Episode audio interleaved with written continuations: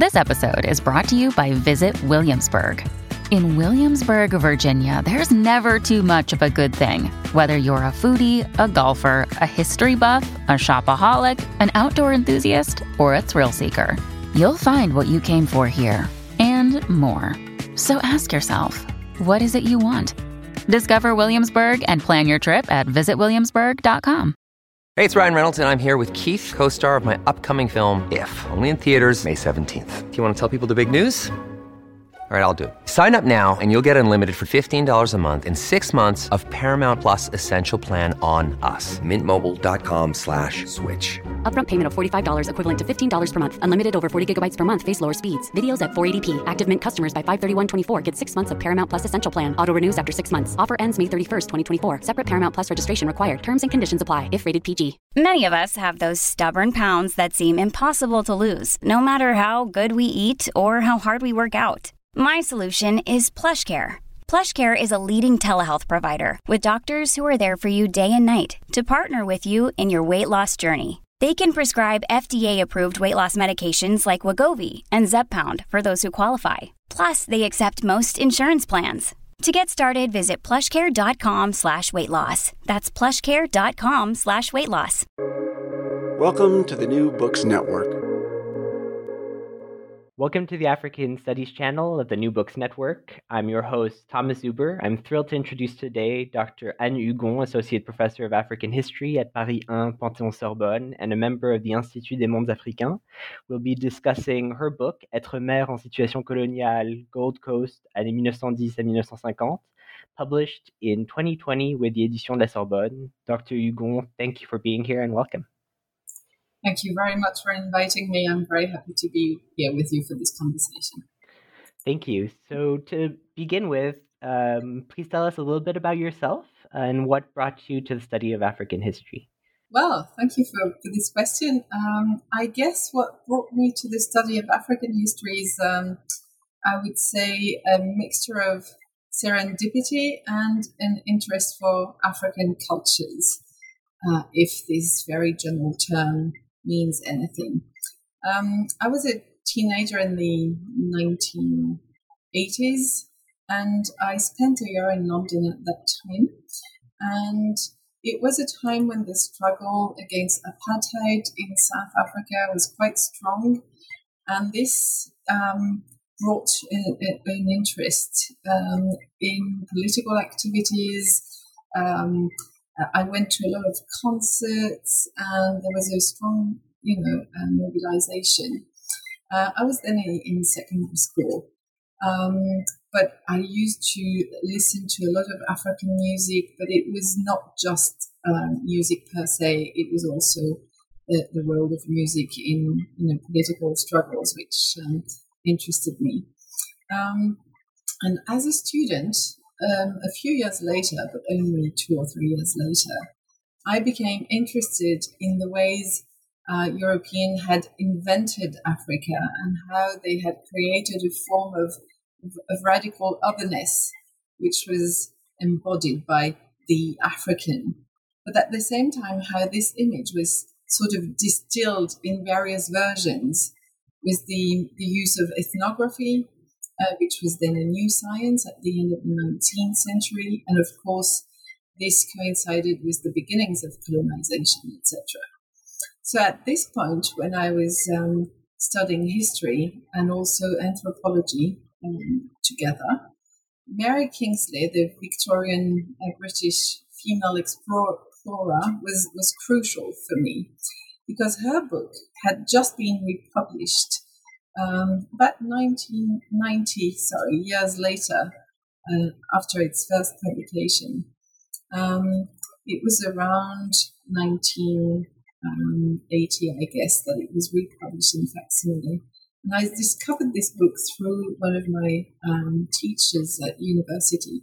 And I just loved her book. I loved the way in which she wrote and the difference she made in the with the um, predominantly male travel literature, which was not only uh, masculine but really um, strongly uh, virile, virile sorry. Um, and I was intrigued by what she said about missionaries in West Africa this is how I started working on the Gold Coast, where Wesleyan missionaries had started working um, in the 19, um, sorry, 1840s. So I started uh, a PhD on the history of Methodism on the Gold Coast in the 19th century, trying to understand why people on the Gold Coast were attracted to this form of Christianity and how they had adopted it, but of course also transformed it uh, thereby. So this is what brought me to the study of African history. And what's interesting is how I started being interested in the ways in which Europeans saw Africa and slowly um, got derived, so to speak, and got more interested in the history of African societies themselves. Wonderful, thank you. Um, so maybe let's turn now to the book. And you've given us this very compelling, as you say, social history of the Gold Coast through the prism or the lens of maternité. And the term itself in French seems to encapsulate a range of different uh, meanings from the biomedicalization of reproduction to motherhood and uh, mothering. And tell us maybe a little bit about the genesis of this project and the questions you were trying to uh, answer through this study. Okay. Okay, so what happened is that um, um, I defended my PhD in um, 1995, and it took me another four years before I uh, was able to go to Ghana again. Um, by which time I had become uh, more interested in women's history, which was uh, at the time, uh, especially in France, still a relatively new field in history. Um, so I went to the archives, and I think the question I was trying to address very broadly was that of the impact of colonialism on women's lives versus men's lives, I mean, um, African women versus African men. And my hypothesis, which of course is not counterintuitive at all, was that African men and African women were not impacted in the same ways by colonialism. They didn't, they literally didn't see the same aspects of colonization. So this was my hypothesis. So I just went to the archives and this is this was really what you would call an empirical method. I just started ordering um, documents with anything I mean, any kind of document with women in the title.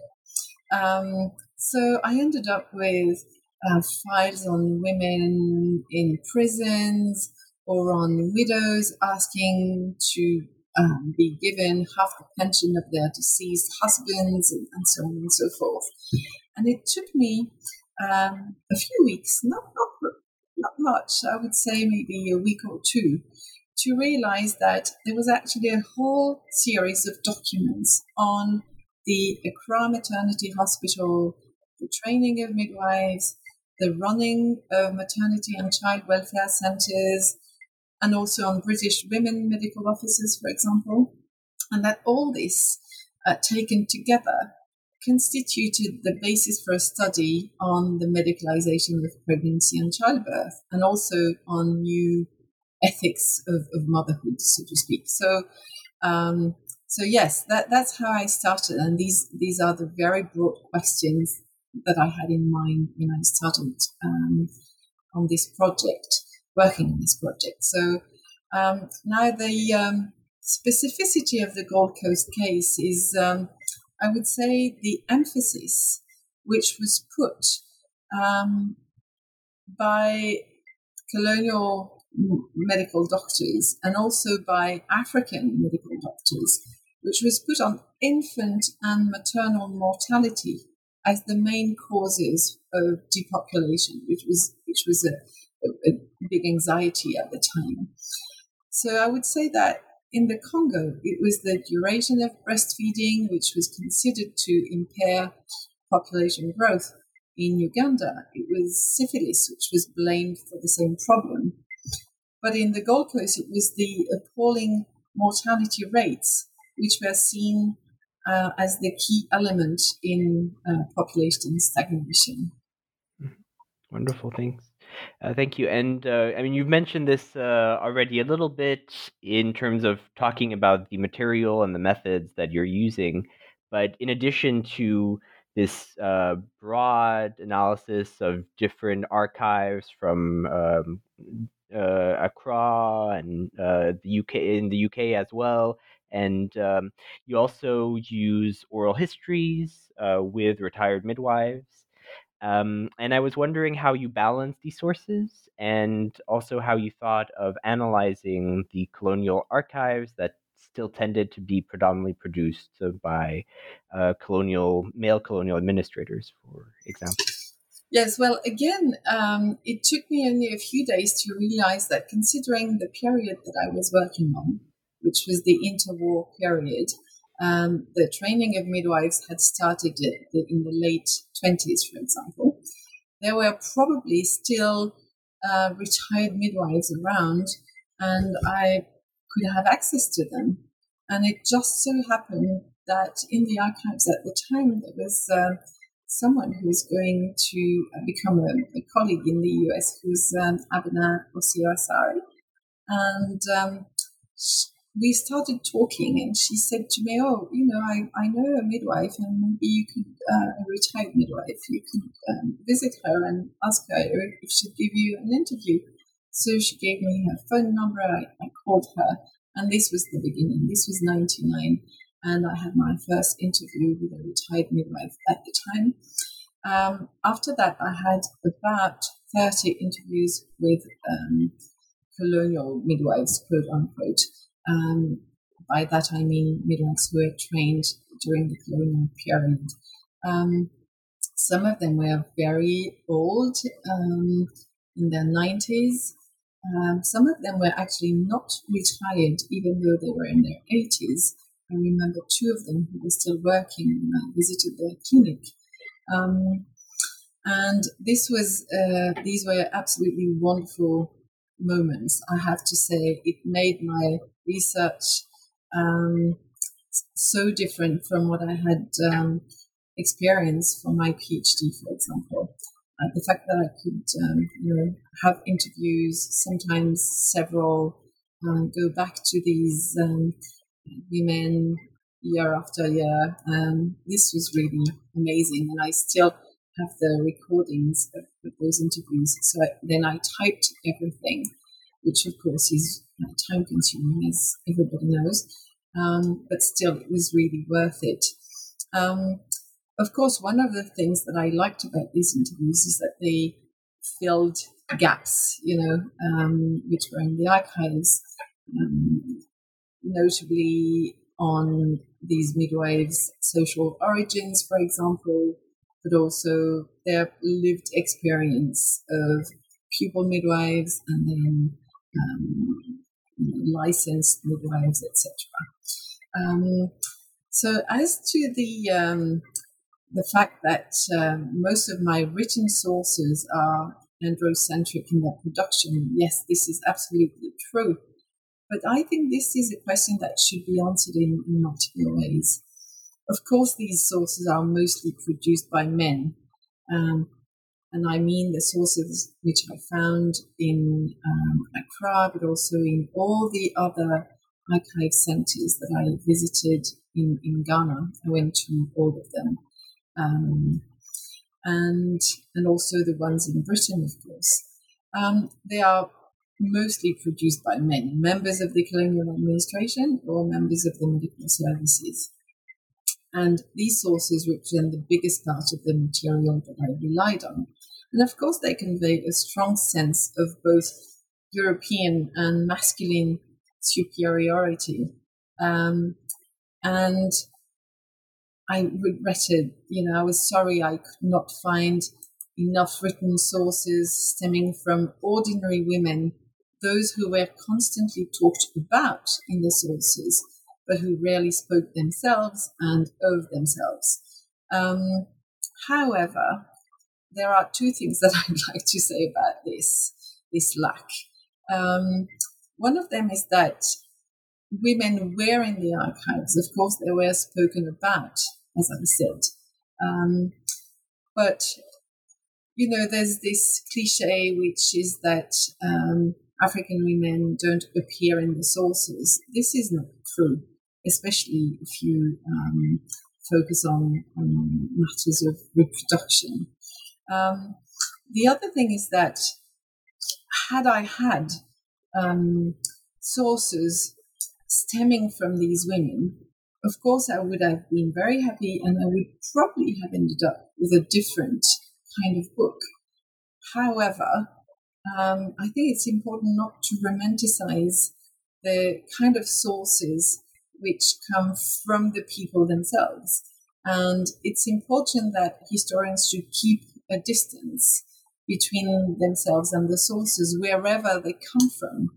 Um, and I think, or at least I was trying to have a critical distance with my archives and all the time being aware of their, you know, um, racial bias, their gender bias, uh, their sense of superiority, the racism, of course, which is so clear in so many of these sources. But um, at the same time, I think it's very important to remember that um, if I'd had sources from Af- ordinary um, African women, I would still have needed to be critical and not just take them for granted.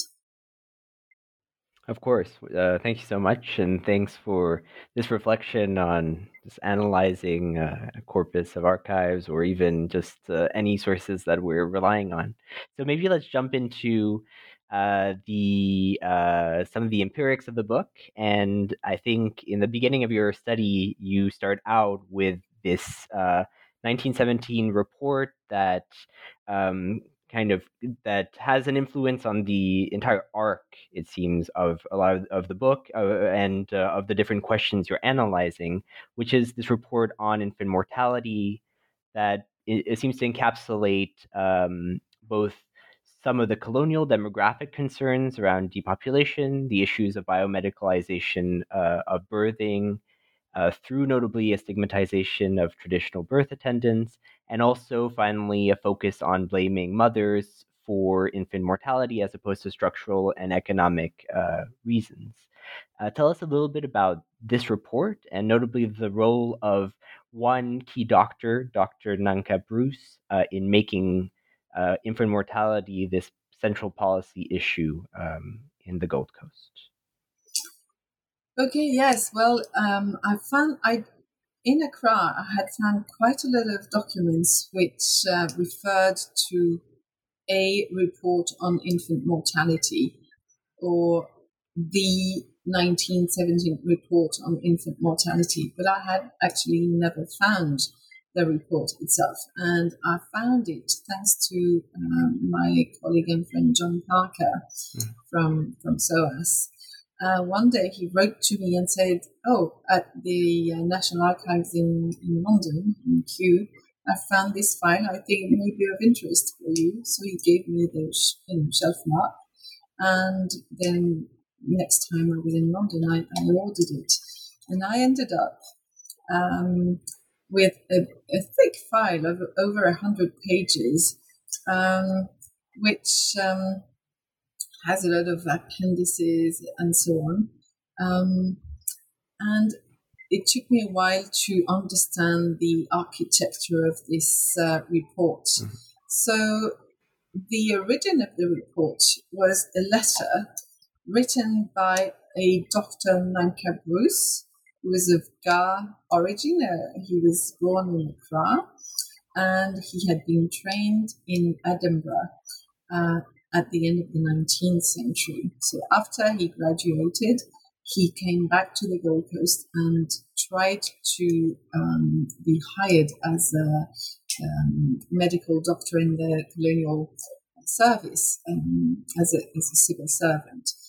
And for odd reasons, um, he was unable to get a position because he had failed to let the administration know that he was leaving for Britain years mm-hmm. before. So there was something in his um, you know, in his file, which prevented him from um, being employed by the uh, government.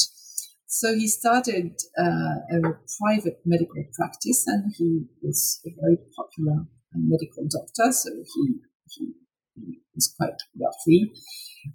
But he was also a member of this uh, very peculiar African, urban, Christian, Anglophone, Anglophile elite, um, which is a very intriguing and interesting category um, at the time. Because they have a lot in common with the um, English government or British government in terms of you know cultural references and worldview and so on.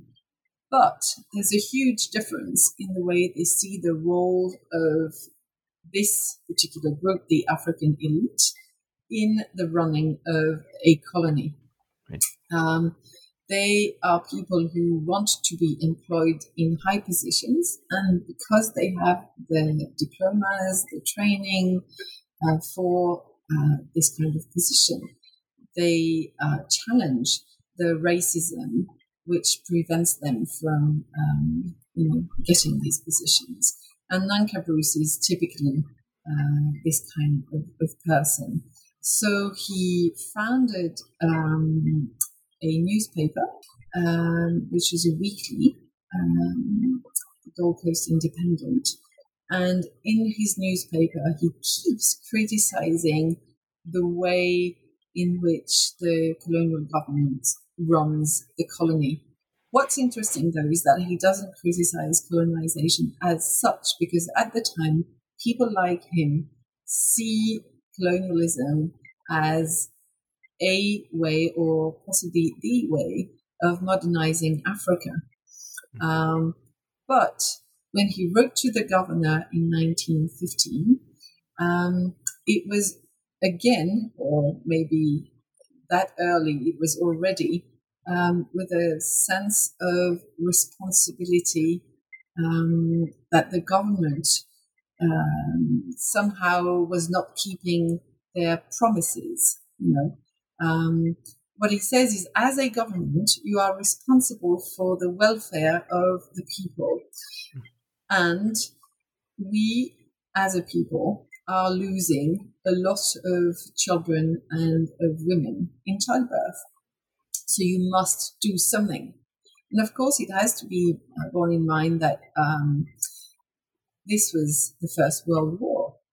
And in 1915, when he wrote this letter to the governor, asking him to do something about infant and maternal mortality, he went as far as to say the Germans in Togo, in neighboring Togo, are doing much better than the British in the Coast, which of course was um, probably not um, to the governor's uh, taste. Um, anyway, so this is how he started, um, yes, um, making infant mortality a colonial policy issue. Um, it took the governor another two years mm-hmm. before he actually did something about this letter. And um, he set up an ad hoc committee on uh, infant mortality, uh, whose mission was to try to understand what the causes of infant mortality in Accra were. And this um, committee was composed mostly of men mostly of medical men, but not only. There was a, a sanitary officer um, and uh, a, a, missionary and a few other people. And then there was one woman who happened to be Nanka Bruce's own sister. And they started uh, their inquiry, um, trying to understand what was going on.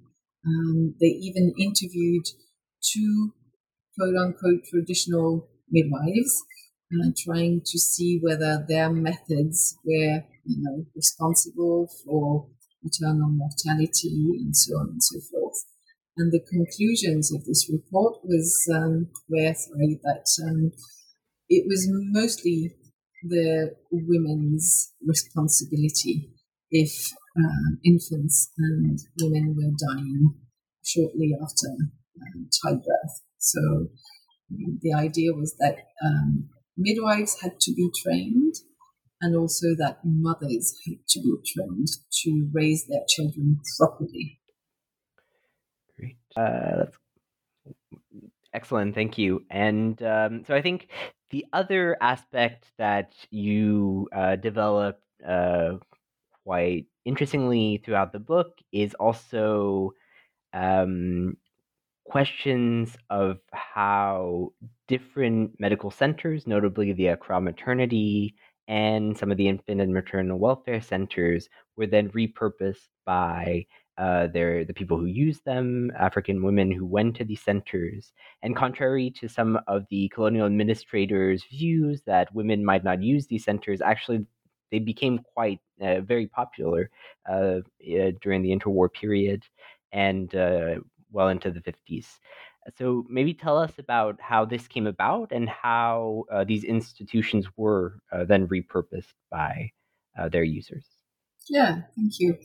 Um, I think it's important to understand that the colonial way of seeing things was um, that uh, A, African women were backwards, and B, um, they would only start using these medical centers if they gave up um, all other kinds of therapeutics. Um, this was the very binary way of seeing the world in colonial times. You were either, um, you know, into biomedicalization or you were into traditional medicine, but in their eyes, you couldn't use both. And of course, their own purpose was to get rid of anything which was not biomedical and replace the old by the new, so to speak. Um, what they had not um, seen in advance was that A, African women were not what they called backwards, and B, that they didn't mind using all kinds of um, methods in order to secure um, healthy um, you know, progeny, uh, children. So, because of these two reasons, the colonial um, medical officers were very surprised to see how popular the Accra Maternity Hospital, but also the Princess Marie Louise Children's Hospital and all the infant and maternal welfare centers, which were preventive medicine centers, uh, how popular all these institutions became. Um, the sources show how, you know, there were huge queues outside these centers. One medical doctor says that um, she had to see 200 children in one day. You can imagine how not thorough these medical you know, consultations were. Um, However, this um, you know is a good testimony of the popularity of these um, of these centres. So that's that's the the popularity.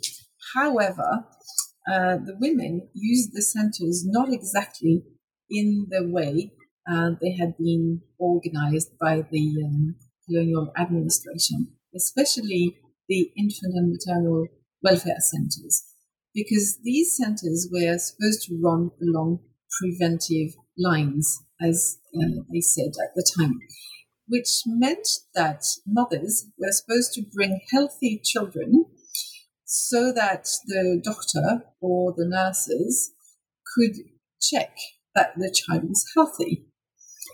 Um, and this, of course, didn't make much sense to most African women they could see that their child was healthy and therefore did not really need to, uh, you know, spare the time and to and, and cost um, of, of, transport because these centres were free. Um, but the cost of transport was, um, you know, important. Um, so they really didn't see the point of bringing a healthy child to hear a doctor say that the child was healthy. It has to be remembered also that this was uh, in a context where institutions were scarce. Therefore, um, because there was a dramatic lack of uh, medical stuff, they transformed these preventive centers into curative medical centers by bringing sick children mm-hmm. to the centers. So that um, the women doctors, the British women doctors who'd been hired to practice preventive medicine in these centers, ended up practicing curative medicine with sick children. Um, and they were actually quite happy with this turn themselves. The ones who were not too happy about it were the um, administrators, uh, especially the director of medical services, who literally thought that um, the centers had been, so to speak, hijacked by both African uh, women, mothers, and European um, medical doctors, the, the lady medical officers or women medical officers, as they were called at the time. Um, and this, I think, says a lot about the agency um, of, of, African women, but also of uh, British medical uh, officers. Um, in the end, uh, the director of medical services even um, sort of closing down these centers for good in order to literally punish the the women, you know, for their agency. Um, but petitions were signed in most of the towns where um, the centers were threatened, and they were sent to the governor. And in the end, these centers were not closed down; they were transferred to the Red Cross or kept in the hands of the government or sometimes transferred to missionaries, missionary bodies, as in Kumasi, for example. Thank you. And I think this leads us uh, maybe to uh, our next question, uh, which I think, as you emphasize uh, initially, the uh, this question of uh, maternal and child and infant health in the Gold Coast seemed to have been envisioned, at least by colonial administrators and some predominantly male doctors, as a government project. That uh, you argue there was a progressive shift uh, from this being a uniquely government prerogative to something that was more of a mixed model that relied on different institutions. Um, and one of these institutions um, that you talk about is notably the Gold Coast League for Maternal and Child Welfare, maybe tell us a little bit about that um, uh, uh, project and that institution and uh, the equilibrium between government and some of these non-governmental projects. Yeah, yeah, it's true that another specificity of the Gold Coast, um, taken as a part of the British Empire, is that the um, welfare of women and children uh, was seen in the Gold Coast as a prerogative of the government, whereas in other colonies, all other colonies, as far as I can tell, um, it was um, the you know, transferred by the government to missionaries mostly.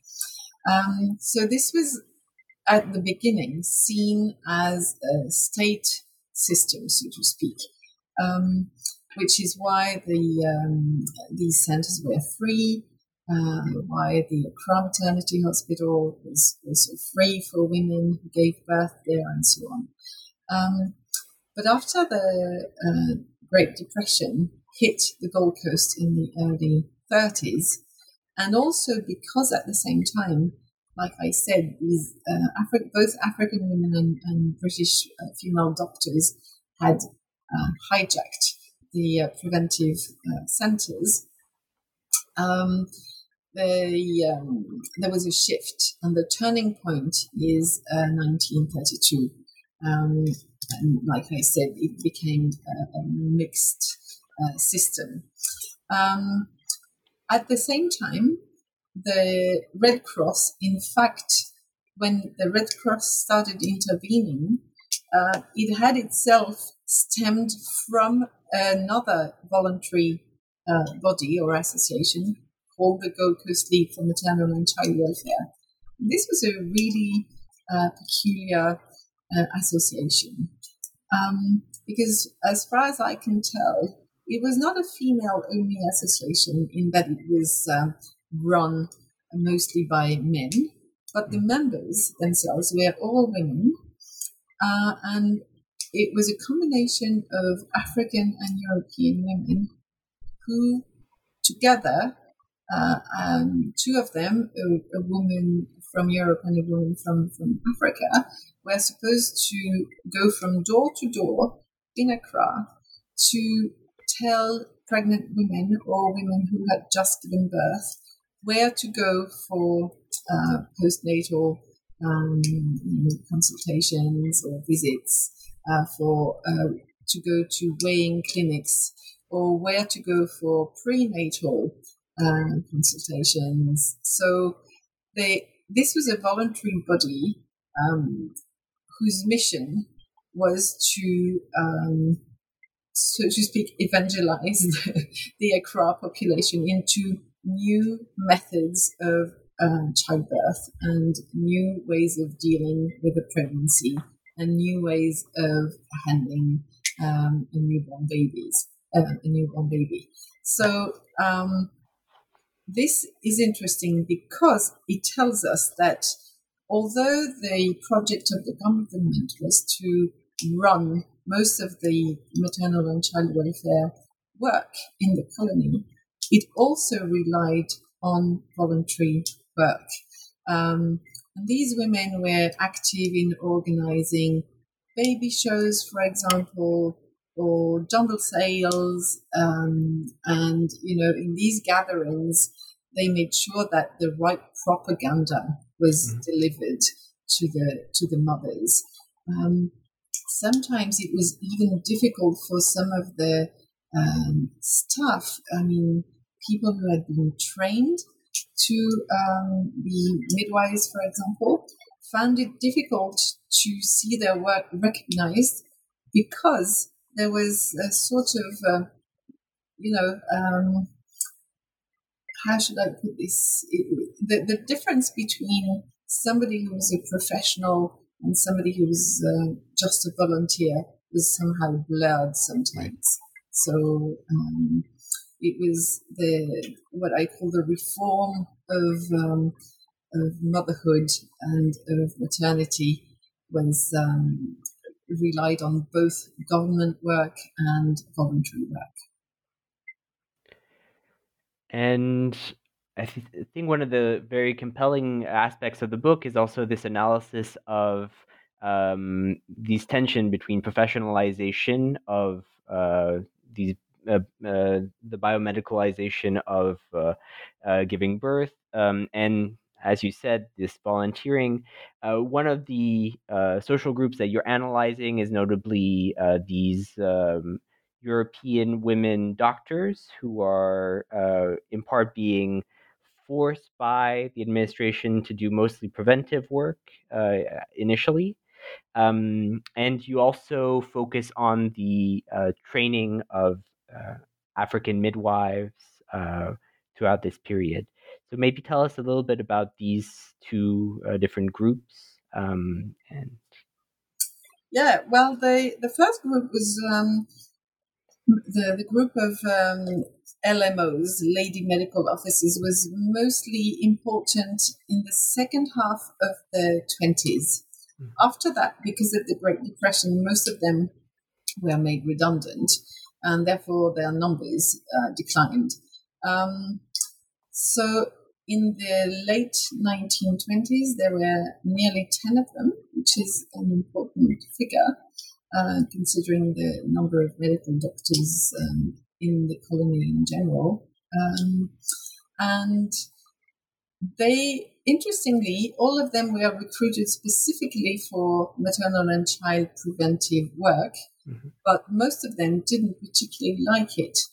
Um, and so much or so little so that um, at, in the early uh, 30s, they wrote a petition saying that they would rather um, be involved in curative um, medical work like their male counterparts or, or colleagues. Um, of course, one of the reasons for this petition was that because preventive work was less noble, they were also less paid than their um, male colleagues. Um, and it took the administration a few years to, in the end, um, give them an equal salary. Um, but at the time, there were only a handful of them left. most of them had uh, been sent back to either Britain or other colonies. Uh, now, African midwives were an absolutely crucial element of this reform and biomedicalization of um, pregnancy and childbirth. Um, they started being trained uh, at the Accra Maternity Hospital, which was also a school, a midwife school, mm-hmm. um, in the late 20s. And the first batch of midwives got their uh, qualification in 1931. Um, it was a very um, difficult uh, level of studies, and they were trained for three years as pure midwives, as they said. Um, and interestingly, the model was more a French model than a British model. In Britain at the time, um, there were only nurse midwives, meaning that um, women were trained as nurses and a little midwifery, whereas in the Gold Coast, they were trained as pure midwives. So for three years, they studied only anything that had to do with pregnancy, pregnancy and childbirth. Um, after 1936, they were um, housed in um, um, hostel, the midwives' hostel uh, on, I would say, the campus. It was not a campus; it was actually the hospital premises, the Korle-Bu hospital premises. The idea was that they had to be um, under the supervision of their teachers, and this would um, guarantee their you know moral um, behavior. So, of course, everybody at the time was quite worried that young women um, would be sent to a capital city, even though Accra was still a fairly small town at the time. Um, and in order to encourage families to send their daughters to Accra for um, in order to study midwifery, this uh, midwives hostel was built. Um, and because as of 1936 they lived for three years together, um, they really uh, this created an esprit de corps, which was very important later on um, in the moral values and in the way uh, these women saw themselves, I think it, it's possible to speak of the identity of, of midwives, you know, in the 40s and, and 50s, uh, and probably later on as well. Uh, so these uh, midwives were the most qualified women in the whole country. Um, and it has also to be said that it was the only elite profession which was female only. Mm-hmm. Teachers, for example, were both men and women, and actually women were a minority among teachers. And it was the same is true for any other field except midwifery, where the uh, midwives were absolutely all female. Um, and little by little, this um, created uh, a new identity, both for themselves and in the way they were seen. One important element is the uniform, for example. Um, midwives in um, the, the Gold Coast were called the blue nurses as opposed to the green nurses, which were who were the general uh, nurses. So you could tell who uh, was a midwife And of course, the uniform is also linked to you know the official, the government, and so on and so forth, and it's an element of, of prestige. Um, most of these uh, qualified midwives chose to settle a private practice um, because the government service at the time was not easy. You would be sent from one position to the other in the country, notwithstanding your marital status, the, the number of children you had to take on with you, and so on. So a lot of them chose to um, practice in their own private clinics. Um, at the beginning, in the 1940s, they received a subsidy from the government because the, a lot of the women um, could not pay what they were supposed to pay for um, giving birth in private clinics.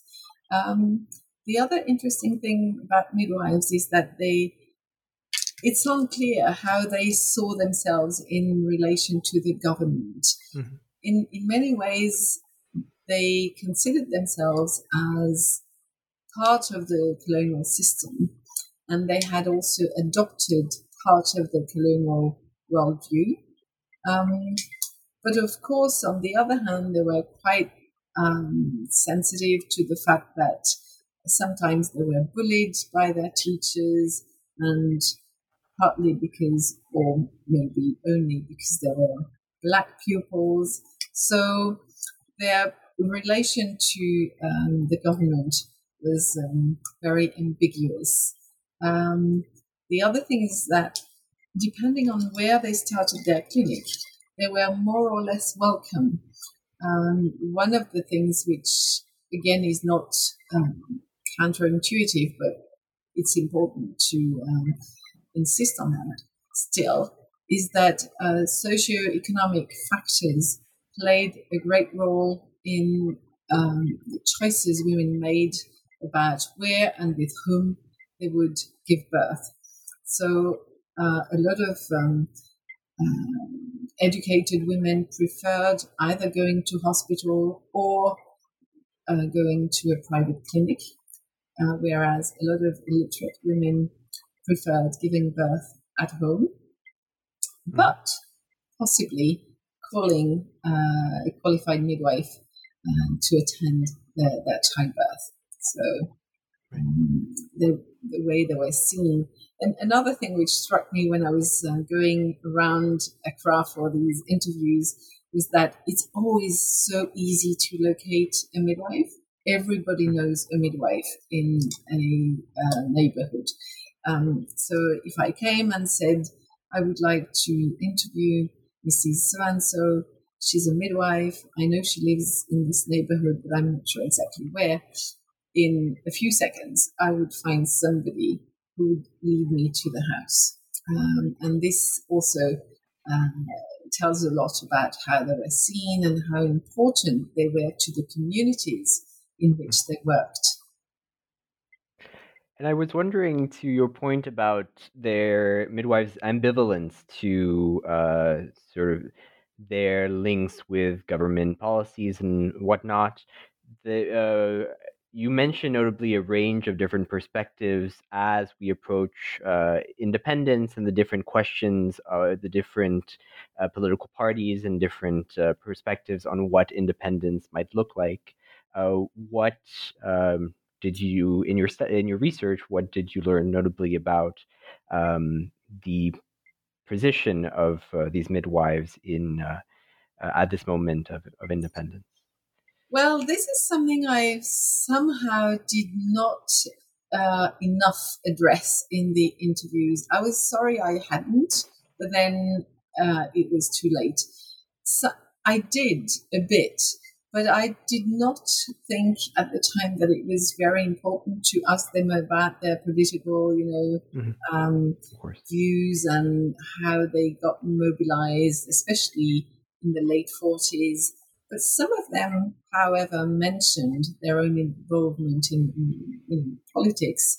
And several of them, um, several of the ones I interviewed, had um, been given high official positions in the Ministry of Health after independence, which means this was under Nkrumah, that they had been faithful to the CPP and to the struggle for independence. Otherwise, they wouldn't have gotten these positions.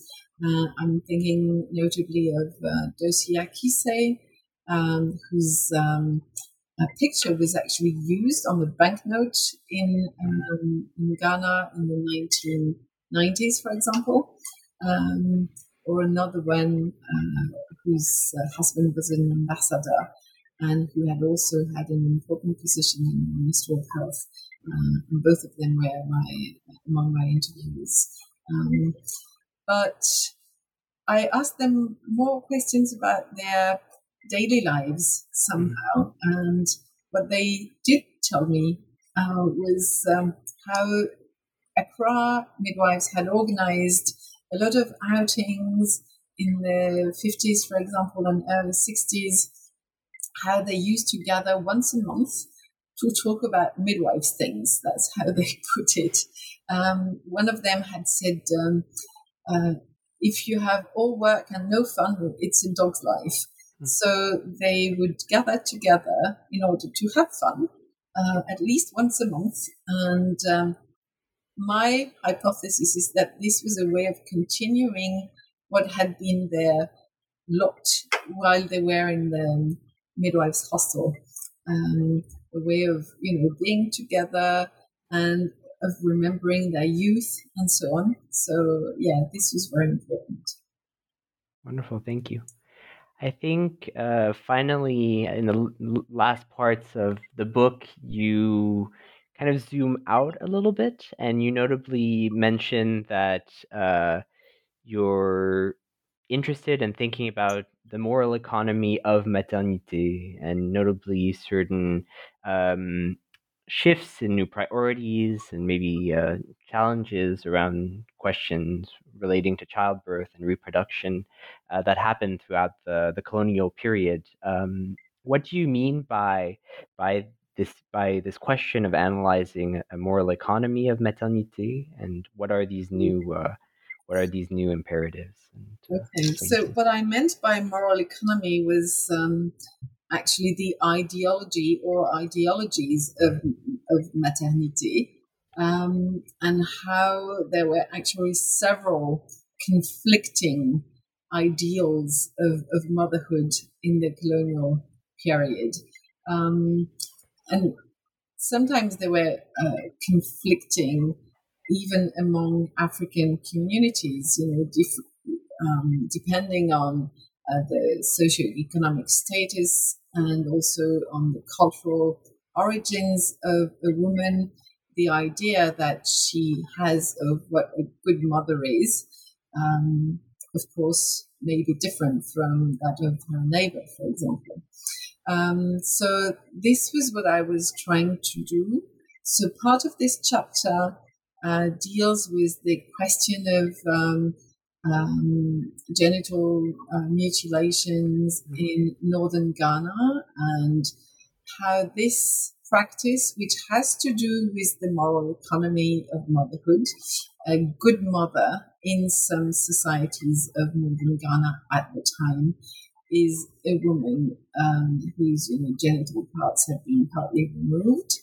Um, and the um, colonial administration is very worried about this, these practices, um, undesirable practices, as um, Jessica Cammaert um, wrote in her book.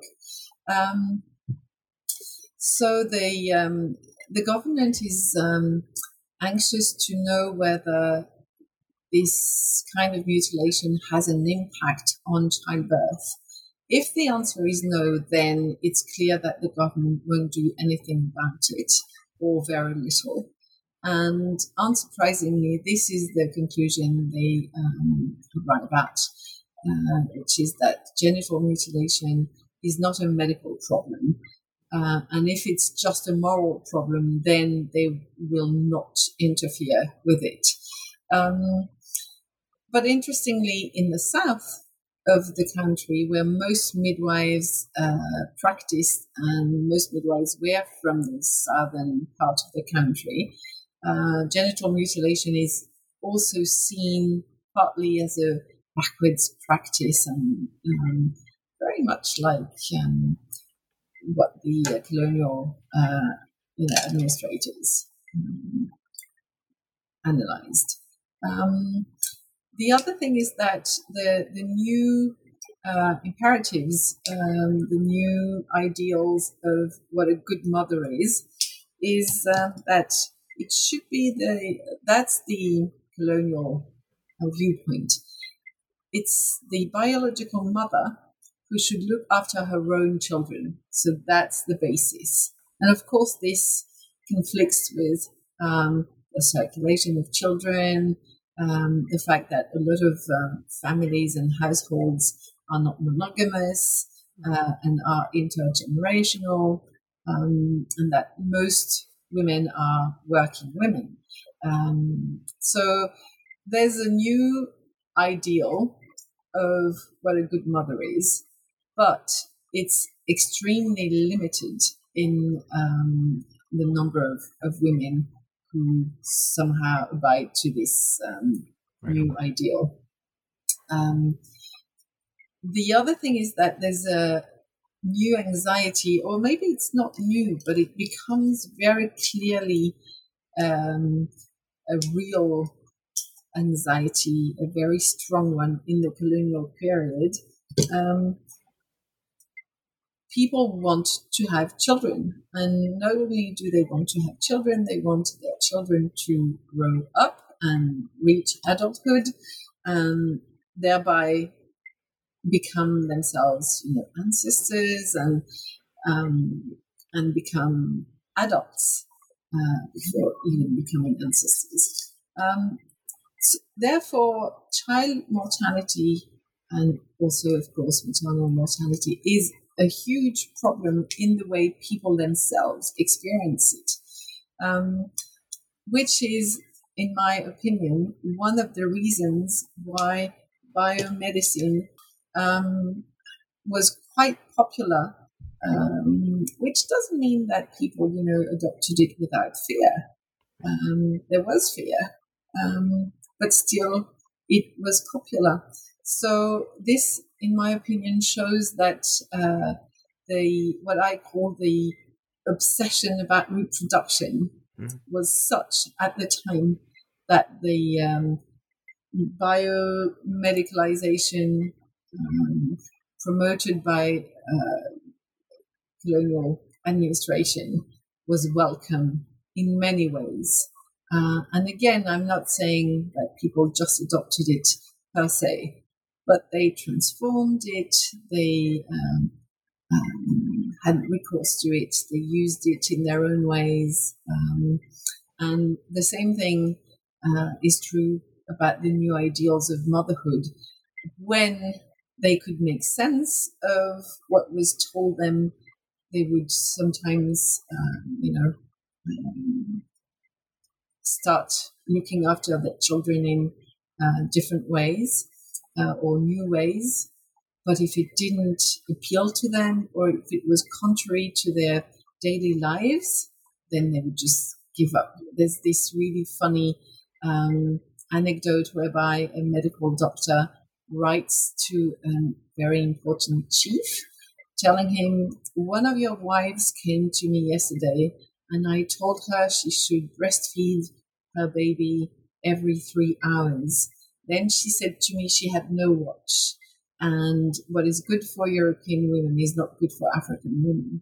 And of course, this, you know, breastfeeding every three hours, which was a new thing in the 1930s and had been globally uh, imported from New Zealand, from a pediatrician uh, from New Zealand, made absolutely no sense for a vast majority of the women uh, on this planet, um, notably uh, the women of, of, of, the Gold Coast. Wonderful. Thank you very much. And thank you for this uh, really fascinating uh, conversation around your book. I to conclude, uh, maybe tell us a little bit about the projects you're currently working on and. Uh... Oh, thank you. Yes. well, after um, the the book was published, or actually before it was published, I started working on um, on a new project on uh, juvenile delinquency um, in the Gold Coast. So the period is more or less the same because the um, anxiety about uh, this group or supposed group of youth um, committing crime and various offenses um, starts uh, being visible in the sources uh, in the interwar period. Um, and so I'm trying to understand both how juvenile delinquency um, was um, created as a new uh, phenomenon, but this has already been studied somehow in other colonies, and I don't think that the Gold has anything specific, really. Um, so, what I'm more interested in is to try to understand um, who these children were, where they came from, and uh, even more importantly, what happened to them once they had been, um, you know, pointed out um, by the colonial authorities. Um, so there were some uh, institutions which were created to reform these uh, young boys because they were in the Gold Coast. Um, the vast majority of them are boys. So this as you can uh, imagine, takes me to quite another population. Having worked mostly on women uh, for this book, then I'm working mostly on young young men and and even boys. And I'm also trying to see what happened to them uh, after independence, and possibly if I find enough sources, I'll try to um, address the shift um, from juvenile delinquents to street children. Um, so, you know, the change of discourse and, and also um, if there were any changes in the way authorities dealt with these uh, young people. Wonderful. Thank you very much for your time, and it was really wonderful to, to talk with you. Thank you very much for your questions. And uh, to conclude, this is uh, was a conversation with Anne Hugon about her uh, book uh, Être mère en situation coloniale, Gold Coast, années 1910 à 1950. Uh, that was published in 2020 by the Éditions de la Sorbonne. Thank you very much. Thank you.